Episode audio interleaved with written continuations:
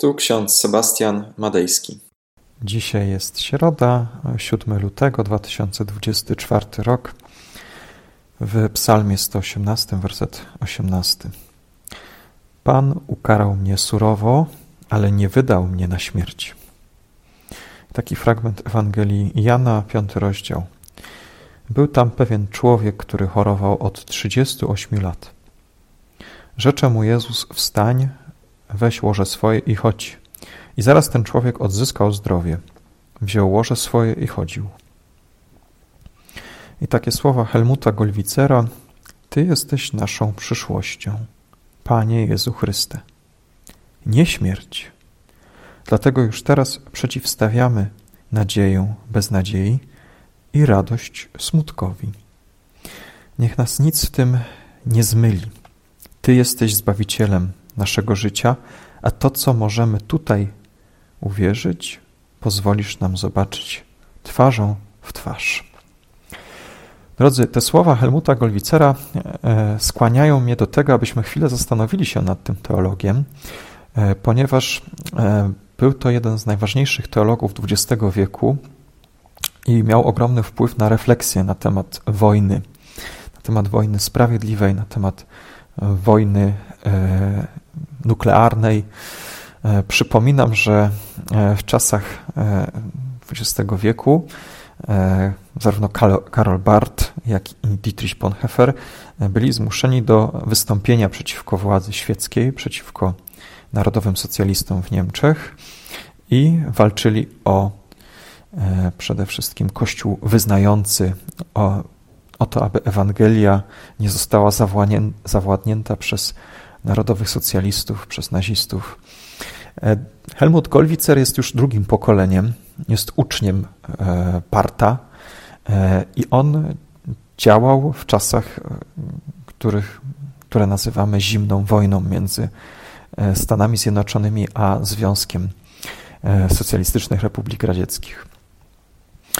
W kontekście e, czasu powojennego, kiedy to chrześcijanie byli konfrontowani z wizją być może III wojny światowej, zaczęto podejmować różne starania na forum międzynarodowym, aby zapobiec militaryzmowi, zapobiec wojnie nuklearnej. Między innymi Helmut Gollwitzer był takim teologiem, który wskazywał na, na to, aby szerzyć pokój, aby walczyć o pokój.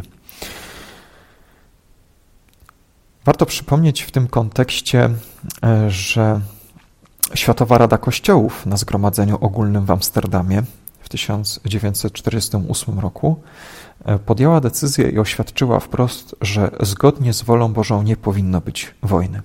Wojna jest grzechem i urąga ludzkiej godności.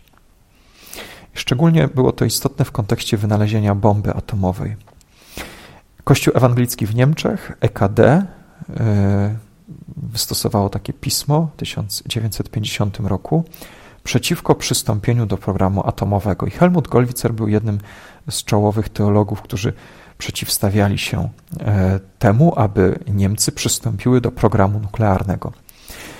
Mm, również Albert Schweitzer, Jürgen Moltmann to byli teolodzy, którzy angażowali się w wojnę, w walkę o pokój.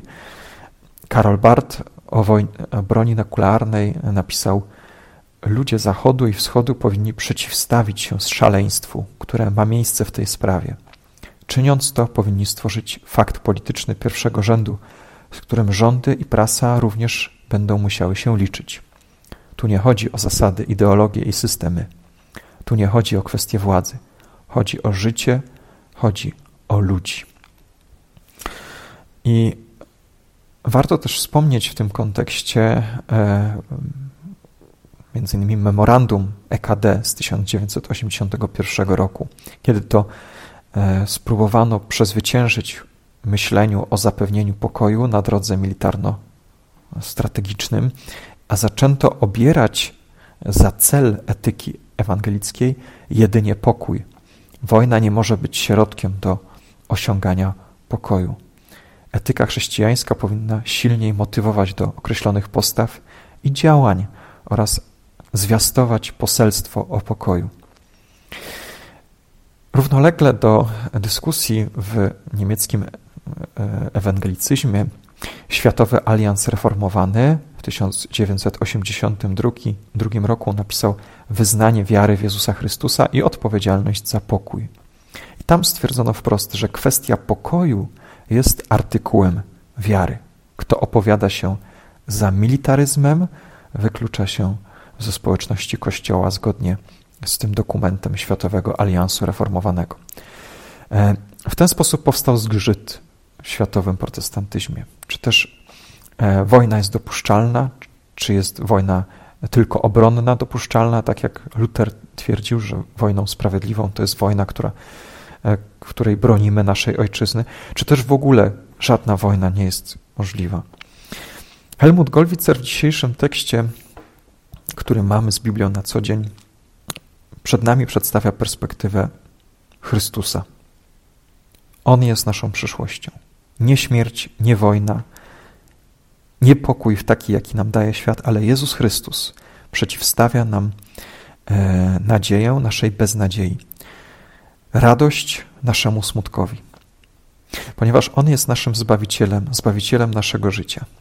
I nawet jeśli z perspektywy takiej ludzkiej już od 38 lat choruje człowiek i z perspektywy ludzkiej nie ma dla niego nadziei, to wtedy przychodzi Chrystus i mówi do niego: Wstań, weź łoże swoje i chodź. I zaraz ten człowiek odzyskuje zdrowie.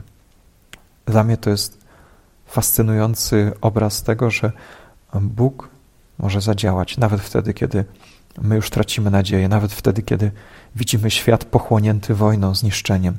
To jedynie Bóg może nas ocalić.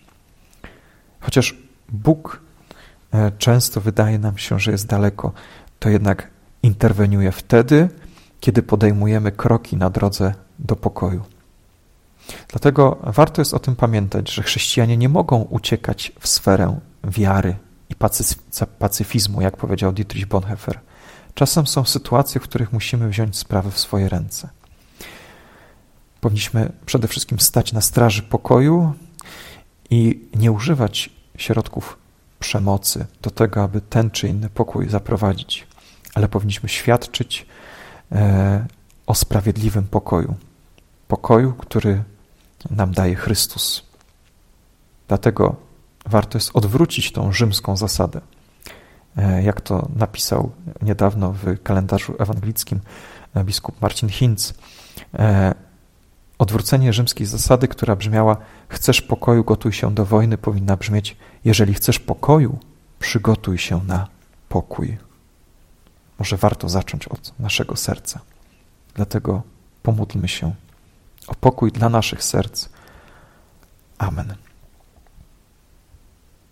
Wszechmogący, miłosierny Boże, prosimy Cię, pobłogosław nam w tym dzisiejszym dniu i spraw, abyśmy potrafili wziąć nasze łoże, nasze trudności, nasze choroby, abyśmy z wiarą mogli wkroczyć w nowy dzień. Ty, Panie, dajesz nam zdrowie, odzienie, posiłek, dajesz nam miejsce pracy, służby, dajesz nam rodzinę. Dziękujemy za to wszystko, ponieważ wiemy, że z dnia na dzień możemy to wszystko stracić. Jednak dla Twojego imienia jesteśmy zbawieni, jesteśmy pocieszeni Twoim słowem i dziękujemy Ci za to.